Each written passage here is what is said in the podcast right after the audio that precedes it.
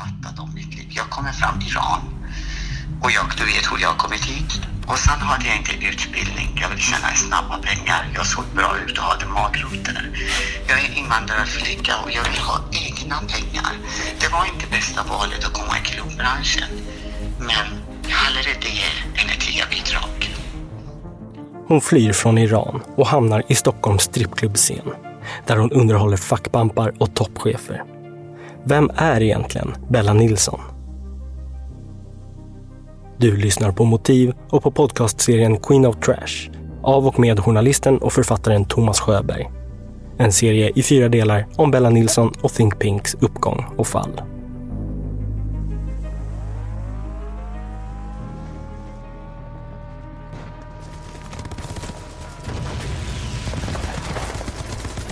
Det är hösten 1980 och kriget mellan Iran och Irak har just börjat.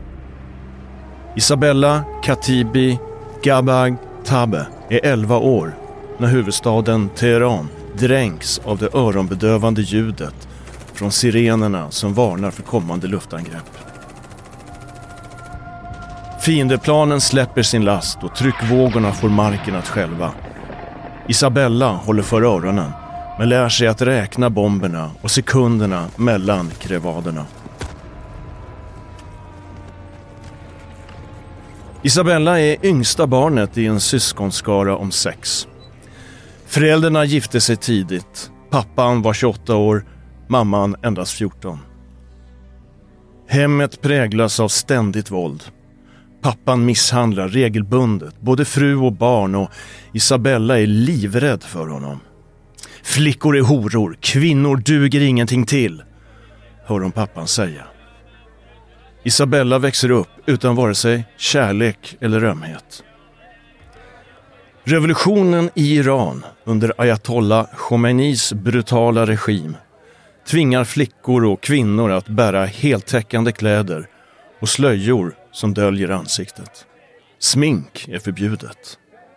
Folket får höra att dö, det är att offra sig för Gud och är nyckeln till paradiset. Kriget skapar också matbrist och befolkningen svälter. Många grips av säkerhetstjänsten och kommer aldrig tillbaka. Repressionen är total. När Isabella är 15 år blir hon så svårt misshandlad att hon nästan dör. Pappan anklagas för mordförsök men slipper undan med bara en enda natt i häktet. Isabella kommer aldrig mer hem. Hon flyttar in hos sina morföräldrar men efter en tid tröttnar de och bestämmer sig för att Isabella ska giftas bort. En dubbelt så gammal granne kommer på tal och Isabella ryser vid anblicken. Han ser hemsk ut. Isabella ser två alternativ. Antingen tar hon livet av sig eller så flyr hon landet. Med hjälp av pengar från sin mamma, som betalar människosmugglare, lyckas hon först ta sig till Istanbul, sedan via Frankfurt till Sverige, där en av systrarna redan bor. Isabella tvingas tillbringa sin första natt i Sverige inlåst i en cell på Arlanda flygplats. Dagen därpå transporteras hon till en flyktingförläggning i Märsta strax utanför Stockholm. Där stannar hon en månad innan hon kan flytta in hos sin syster i Skövde. Hon träffar Lars som blir hennes pojkvän och med honom förlorar hon oskulden och blir gravid. Hon gör abort och drar på sig släktens vrede. Isabella har dragit skam över familjen. Samtidigt upptäcker hon att Lars har en annan kvinna som han också har gjort med barn. Förhållandet fortsätter trots det och Isabella gifter sig med Lars och tillsammans flyttar de till Malmö. Isabella får uppehållstillstånd, utbildar sig till sjukvårdsbiträde och får jobb på ett sjukhus. Hon börjar träna och tar hand om sin kropp. Men förhållandet med Lars blir allt sämre. Han är otrogen och kontrollerar och behandlar henne illa. Till slut lämnar hon honom hon har ett jobb, en inkomst och en bostad som hon hyr i andra hand. Ingen, säger hon till sig själv, ingen ska få bestämma över mig igen. Isabella åker till London med en väninna och njuter av det hektiska nöjeslivet. Hon klär sig utmanande och njuter av männens blickar. Hon möter en man som överöser henne med all tänkbar lyx. Isabella låter honom göra om hennes utseende med hjälp av smink, manikyr, exklusiva krämer och en näsoperation. Och som tack får han ligga med henne. Men förhållandet spricker och Isabella är snart tillbaka i Sverige och en grå, tråkig vardag. Så ser hon annonsen där en nattklubb söker lättklädda servitriser. Och därmed tar Isabellas liv i Sverige en helt ny riktning. Så från början hade vi bara en kassörska som satt. Hon, hade, hon satt bara i trosor och högklackade skor. Jag inser att berättelsen om Bella Nilsson och Think Pink kan få rejält med unikt innehåll från mina egna källor. Jag återvänder till de samtal som ligger till grund för Lotta Moss självbiografi för att åter höra hur hon beskriver Bella Nilsson, som då kallade sig Isabella Johansson. Lotta Moss tecknar bilden av en vacker, exotisk docka som älskar all form av uppmärksamhet. Stark och street smart, men ändå en ödmjuk och lite vilsen kvinna. Och berättelsen saknar inte dramatik. Hon berättar om när en av landets mäktigaste fackföreningspampar besökte klubben 1991. En skandal som fick stor medial uppmärksamhet när den avslöjades. Kom. Men att han skulle då säga att han inte visste var han kom, det är helt omöjligt. Dels var det så att han betalade högsta summan redan i entrén. Och sen känner jag, det var Isabella som satt på stolen, för vi hade gjort så att Isabella satt spritt språngande naken i bara högklackade och tog emot gästerna. Bara för att hon skulle redan där försöka få att de skulle köpa jackpot till högsta så att hon hade ett sällskap hela natten. Och hon satt där när han kom. Och han betalade ju redan i kassan. När Carl Serung i mitten av 90-talet blev av med strippklubben Tabu efter en palatskupp av hans egna medarbetare bestämde sig Bella och Lotta Moss att öppna eget med hjälp av Serung och Mille Markovic. Och där någonstans så bestämde jag mig nog för att jag ska fråga om inte Isabella vill att vi ska öppna egen klubb. Så jag och Isabella började ju prata om det här för hon jobbade ju fortfarande i kass eller hon jobbade som manager då också. Och hon var ju på. Och då hade vi eh, många kvällar vi satt i köket eh, hos mig. Där satt vi med papper och penna och liksom hur, vad ska vi, hur får vi ihop pengar till det här? Hur, eh, hur ska vi skydda oss mot om det är någon som försöker komma och ta den? Och hur ska vi, vilka ska vi ta med och så vidare. Så då kom vi på den här briljanta planen att vi ska ha 25 procent kvar. Vi tar med oss Serum för han sitter på en stor kunskap Eh, om inte annat bokföring, pappersmässigt och allt det där. Och han kommer säkert vilja eftersom han har precis blivit av med sina klubbar. Och sen så tar vi in Mille för beskyddardelen. Så för oss var det ganska logiskt sådär. Mm. Men otroligt naivt. för vi hade ju aldrig drivit företag. Vi kunde ju branschen. Mm. Men vi hade ingen aning om vad som var skillnaden mellan ett aktiebolag och en enskild firma. Liksom. Mm. Men i och med att på den tiden så var det ju så mycket svarta pengar också så vi förstod nog inte riktigt. Och vi litade nog på att eftersom Serum hade lyckats driva det här i så många år utan att få några skattesmällar eller något sånt där så eh, skulle inte det vara något problem. Men det blev problem. Stora problem. Det visade sig att Carl Serum, som befunnit sig i utlandet, inte alls betalat in skatter och avgifter som han skulle. Så efter en tids spaning slog polisen i slutet av 90-talet till mot strippklubbarna och Bella Nilsson blev inte bara häktad, misstänkt för grova ekonomiska brott. Hon anklagades också av Mille Markovic för att vara den som har läckt till polisen. Och det straffades hon för. Hon hade begått många mm. saker som man egentligen i våra oskrivna lagar inte fick göra. Liksom. Mm. Vi hör Lotta Moss igen. Och då blev ju Isabella liksom utstött i och med att Mille trodde ju att hon hade liksom kallat. Det.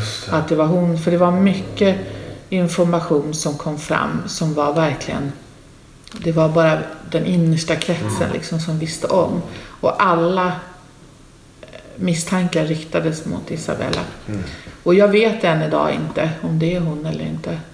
Men eh, Mille var ju helt övertygad så hon blev ju liksom utfryst ifrån gänget. Det var ju den här inre kretsen och var det någon som överhuvudtaget fick en misstanke att mm. man inte var lojal, då var det verkligen, då stängdes dörren bara.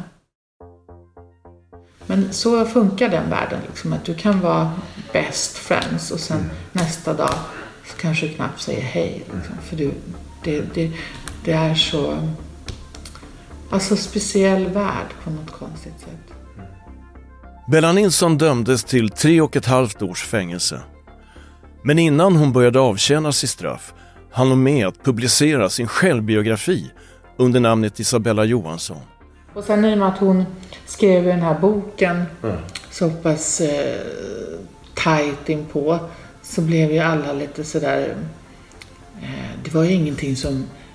På den tiden så, så var det så att man, man pratade inte med någon utanför gruppen. Mm. Liksom. Boken heter En strippas bekännelse och utkom 1998. Bella blev över en natt en medial personlighet. Hon skrev kolumner i Aftonbladet där hon skildrade livet i klubbbranschen. Hon avslöjade att hon gjort om sin kropp för en miljon kronor. Och hon gästade Nyhetsmorgon och medverkade i Kalla fakta i TV4. Välkommen hit Isabella Johansson. Du har skrivit en bok, En strippas bekännelse och eh, nästan man inte tror att det är sant. Det du berättar. Jag kommer ihåg, hon var ju hos Malou och pratade mm. på Nyhetsmorgon. Lotta Moss minns det tydligt. Och då vet jag att de var inne och filmade inne på Tusen och natt. Trots att de hade stängt och då gick det spekulationer bland alla oss i gänget liksom att hur hur lyckades hon ta sig in med ett filmteam mm. när Kronofogden hade stängt? Mm. Och då vet jag att hon satt och liksom visade piskor som man hade piskat gäster med. Jag tittar på de mer än 20 år gamla tv-inslagen och visst, 1998 års upplaga av Bella Nilsson sitter i morgonsoffan hos Malou von Sivers och Lasse Bengtsson i december det året. Här har varit fullt rulle och det, har, det är många, många människor som har badat här. Alla ett klipp visar när hon fnittrigt visar upp interiörerna från strippklubben Tusen och en natt. Det är piskor, det är handklovar och en jacuzzi. Och de har badat tillsammans. Ibland de har haft tre, fyra tjejer i poolen, två tjejer. De, flera stycken som har badat tillsammans och haft många trevliga stunder här inne. Det enklaste sättet att en man ska betala ett sitter gränsle över honom när han ligger på ryggen här och gnider på hans kuk. Då blir han kåt. Du vet, en man tänker inte med huvudet, han tänker med kuken. Så ju mer du gnider, ju mer upphetsad han blir. Och ju mer du gnider, ju mer betalar han. Då kommer kreditkortet fram. Så det enklaste sättet, är att gnida på hans kuk och trycka pattarna så i hans ansikte så han blir helt matt och svimfärdig. Då betalar han. Då kommer kreditkortet fram. Det är väldigt bra så att det funkar på alla killar. Ju, ju, ju bättre du ser ut, ju mer du tjänar pengar. Och det är fakta. De flesta mannen tycker om ja, långhåriga tjejer med stora bröst och kvinnliga former och rätt smal det blir så att de tänker på det och de tänker att det är investering. Då går jag till plastikkirurg och opererar mig och försöker förbättra mig själv. Bara för att säga bättre ut så tjänar jag mycket, mycket mer pengar.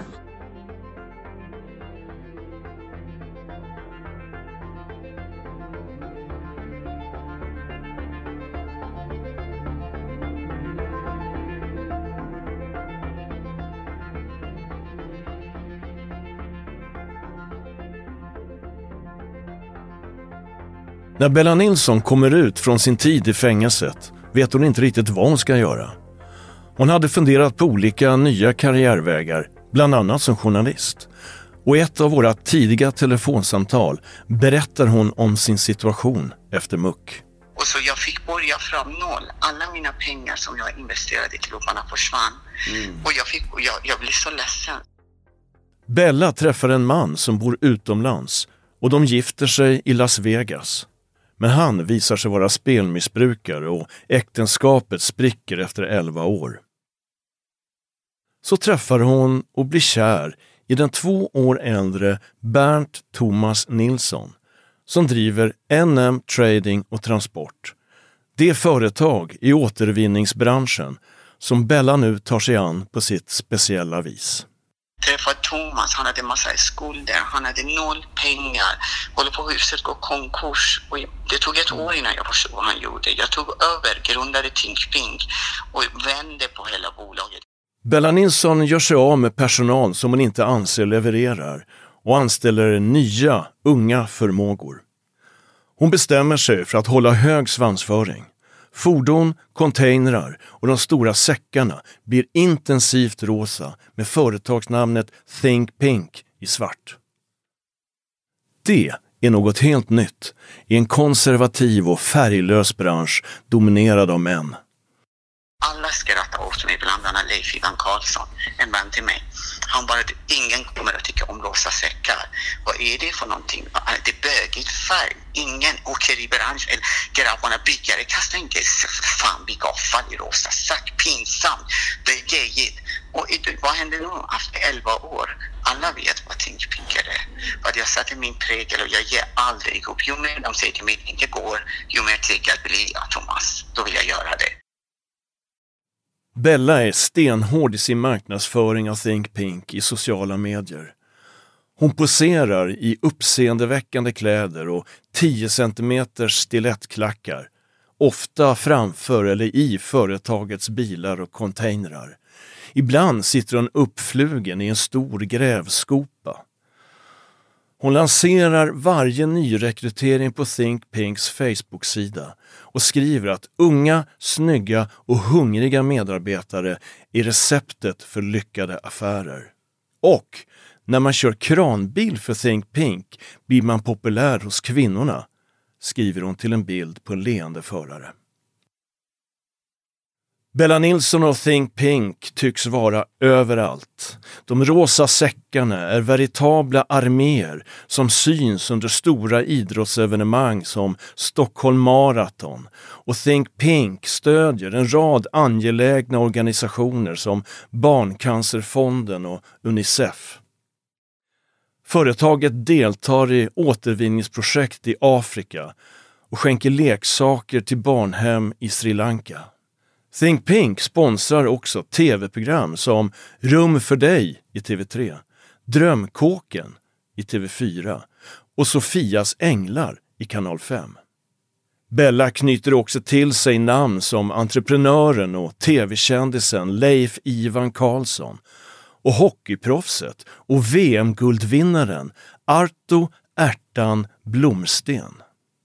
Jag tänker att det Bella Nilsson gör är att ta med sig estetiken från strippklubbarna. Den cerisrosa färgen, stilettklackarna, de urringade klänningarna. Ja, bara företagsnamnet Think Pink låter som en porrklubb i Budapest och genomför den i avfallsbranschen. Och företaget, det växer så det knakar. Omsättningen ökar med imponerande fart, så pass att Think Pink två år i rad utses till årets gasellföretag av affärstidningen Dagens Industri. Ett gasellföretag ska bland annat ha en omsättning som överstiger 10 miljoner kronor, ha minst 10 anställda, ökat omsättningen kontinuerligt och minst fördubblat den under de senaste tre åren och kunna uppvisa sunda finanser. Think Pink och Bella Nilsson checkar alla boxar. Men det mest intressanta i den här floden av nyhetsuppdateringar är dels att Think Pink säger sig uppfylla kraven i svensk miljölagstiftning dels är certifierat i standarden för miljöledningssystem för insamling av industri och byggavfall i container och storsäck för återvinning. Think Pink är med andra ord ett företag som har allt att vinna på att hålla sig till lagar och regler. Och allt att förlora på att inte göra det. Det är därför det är så svårt att förstå det som sedan händer. Berätta, vad är, vad är det som har hänt? Det blir bara värre och värre. Det här har börjat med att jag, kommunerna är rädda. Du vet, de har varit, de har varit ute efter mig och photoshopat mitt ansikte och hängt ut mig ofantligt. Och det har varit liksom stocking på högsta nivå på mig och mina bolag. Och när de antar och tror och tycker sen hon kommer att göra miljöbrott. Det är jävla massa antagande. Det ser ut som om allting börjar med att Bella Nilsson redan för nio år sedan kommer på kant med ett stort konkurrerande återvinningsföretag i södra Stockholm, SRV, som ägs av fem kommuner på Södertörn. Och det är när hon, eller snarare hennes och makens bolag Global Care Recycling, ett slags föregångare till Think Pink, ansöker om att få etablera en återvinningsanläggning för byggavfall som konflikten uppstår. Den gränsar nämligen till SRVs egen anläggning i Gladökvarn och det kommunala bolaget överklagar det tillstånd som Global Care Recycling fått för att årligen ta emot 150 000 ton byggavfall. SRV, som kan ta emot dubbelt så mycket, anser bland annat att risken är stor att tungmetaller från Bella Nilssons avfall ska spridas till grundvattnet och att den ökade trafiken försvårar för SRVs egna transporter och dess kunder. SRVs protester vinner inget gehör. Länsstyrelsen ger Global Care Recycling dess tillstånd i februari 2014. Men ganska snart inkommer ett överklagande till Mark och miljödomstolen. Det är en privatperson som vill att tillståndet ska rivas upp. Han menar att Global Care Recycling inte lever upp till brandsäkerhetskraven och att förorenat dagvatten från anläggningen hotar miljön. Denna privatperson skriver i ett förtydligande att han inte kan förstå hur man kan godkänna att Global Care Recycling tillåts konkurrera med kommunens eget återvinningsföretag eftersom konsekvensen blir rejält minskade intäkter för SRV. Ja, han talar till och med om förskingring av kommunens, det vill säga skattebetalarnas, medel. Men även detta överklagande avslås och Bella Nilsson ser ut att ha vunnit fighten. Men hon misstänker att den privatperson som överklagade tillståndet i själva verket gjort det på uppdrag av det kommunägda SRV som ett lejt verktyg. 2016, alltså två år senare, blåser SRV till ny strid mot Bella Nilsson. Global Care Recycling har lämnat sin anläggning i Huddinge och opererar nu som NM Trading och Transport, som varumärket Think Pink egentligen heter, på hyrd mark i Tumba, den så kallade Kassmyragropen. Think Pink har under flera år lämnat deponi och asbest hos SRVs återvinningsanläggning enligt en tariff som parterna haft en muntlig överenskommelse om.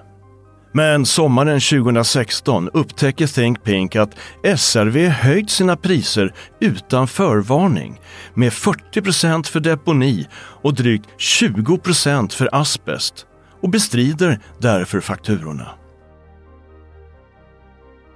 Den bolagsjurist från Svea Ekonomi som Bella anlitat liknar det vid en Davids kamp mot Goliat. Think Pink, ett litet familjeföretag som bedriver transportverksamhet och rivning och återvinning av material. SRV är ett expansivt processorienterat tjänsteföretag med 200 anställda och en omsättning på drygt 400 miljoner kronor. Ett möte sätts upp mellan parterna för att försöka lösa tvisten innan den hamnar i tingsrätten. Närvarande vid mötet från Think Pinks sida är Bella Nilsson, företagets försäljningschef och juristen från Svea Ekonomi. Från SRV deltar insamlingschefen Peder Doverborg som också sitter i bolagets ledningsgrupp samt försäljningschefen. Bella berättar om mötet med Doverborg. Att första han sa till mig att vem fan tror du du är komma hit i en mansdominerande bransch med dina klackar och tro att du kan bestrida mot kommunerna. Vem fan är du? Betala betala. Och, och vad gör du om, du om du inte får kredit, sa han. Och då var jag inte beredd på frågan. Men då sa jag till honom att då får vi gå i tingsrätten och så kommer jag eh, bjuda in journalister. Då får vi se, du har gjort ockrarehöjning. Det gör man i Mellanöstern där jag är född. Här är 35 procent indexhöjning och så vidare. Försökte trycka ner mig ganska mycket. Och jag tänkte kanske han har dålig dag eller han är kvinnohatare eller han har skilt sig eller någonting. Men det får inte, det, jag försöker ha förståelse för honom för att ibland människor kan ha dåliga dagar. Men han var väldigt aggressiv mot mig. Och eh, detta gjorde, vi fick kredit men han eh, tryckte ner mig väldigt ordentligt. SRVs logistikchef hånskrattar enligt Bella och säger att han ska ge tillbaka med råge. Hon förstår inte då vad han menar. Men resultatet av förhandlingarna har hon all anledning att vara nöjd med. SRV backar på prishöjningen när det gäller asbest men skickar en betalningspåminnelse på drygt 300 000 kronor för deponin. Bella vägrar betala och det hela slutar med att SRV ger med sig. De krediterar Think Pink för asbestpriset, låter Bella behålla det lägre priset året ut och ger fortsatt kredit. Bella och Think Pink tjänar nästan 400 000 kronor på tvisten. Men bara några månader senare, i januari 2017, skapas en Facebookgrupp som heter Sophantering Botkyrka Kassmyragropen. Grundaren kallar sig Bernt Nilsson, som av en händelse är samma namn som både Bellas man och hennes svärfar har. Det är, menar Bella, upptakten till den smutskastningskampanj som kommer att förfölja henne de närmaste åren. Och för att inte gå under måste hon slå tillbaka och använda de medel som står till buds för att få upprättelse och avslöja sina fiender. Innan vi ens har träffats en första gång börjar hon mejla mig, ibland flera gånger om dagen. Och det är mejl med hundratals sidor dokumentation.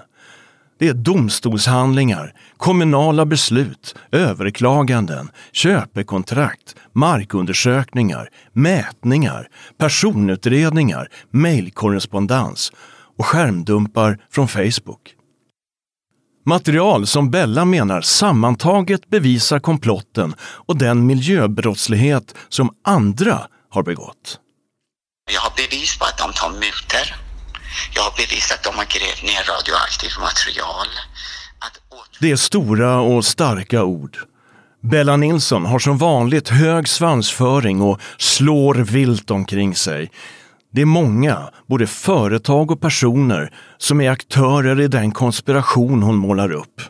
Västerås kommun har gjort flera tunga miljöbrott som de döljer och så går de ihop och anlägger brand hos oss och så säger de att stackars Stockholmsföretaget, det ska inte finnas i Västerås. Det här kommer att skaka Sverige. Och vem är det de gjort mot en invandrarflicka från Iran som har försökt att ändra sitt liv?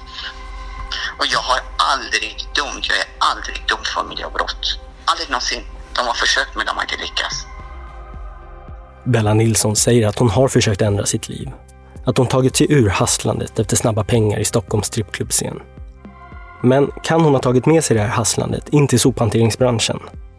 Eller är det så att det en gång i tiden hyllade och prisbelönta Think Pink har bedrivits efter konstens alla regler, men motverkats av sina konkurrenter? Eller rör det sig om både och?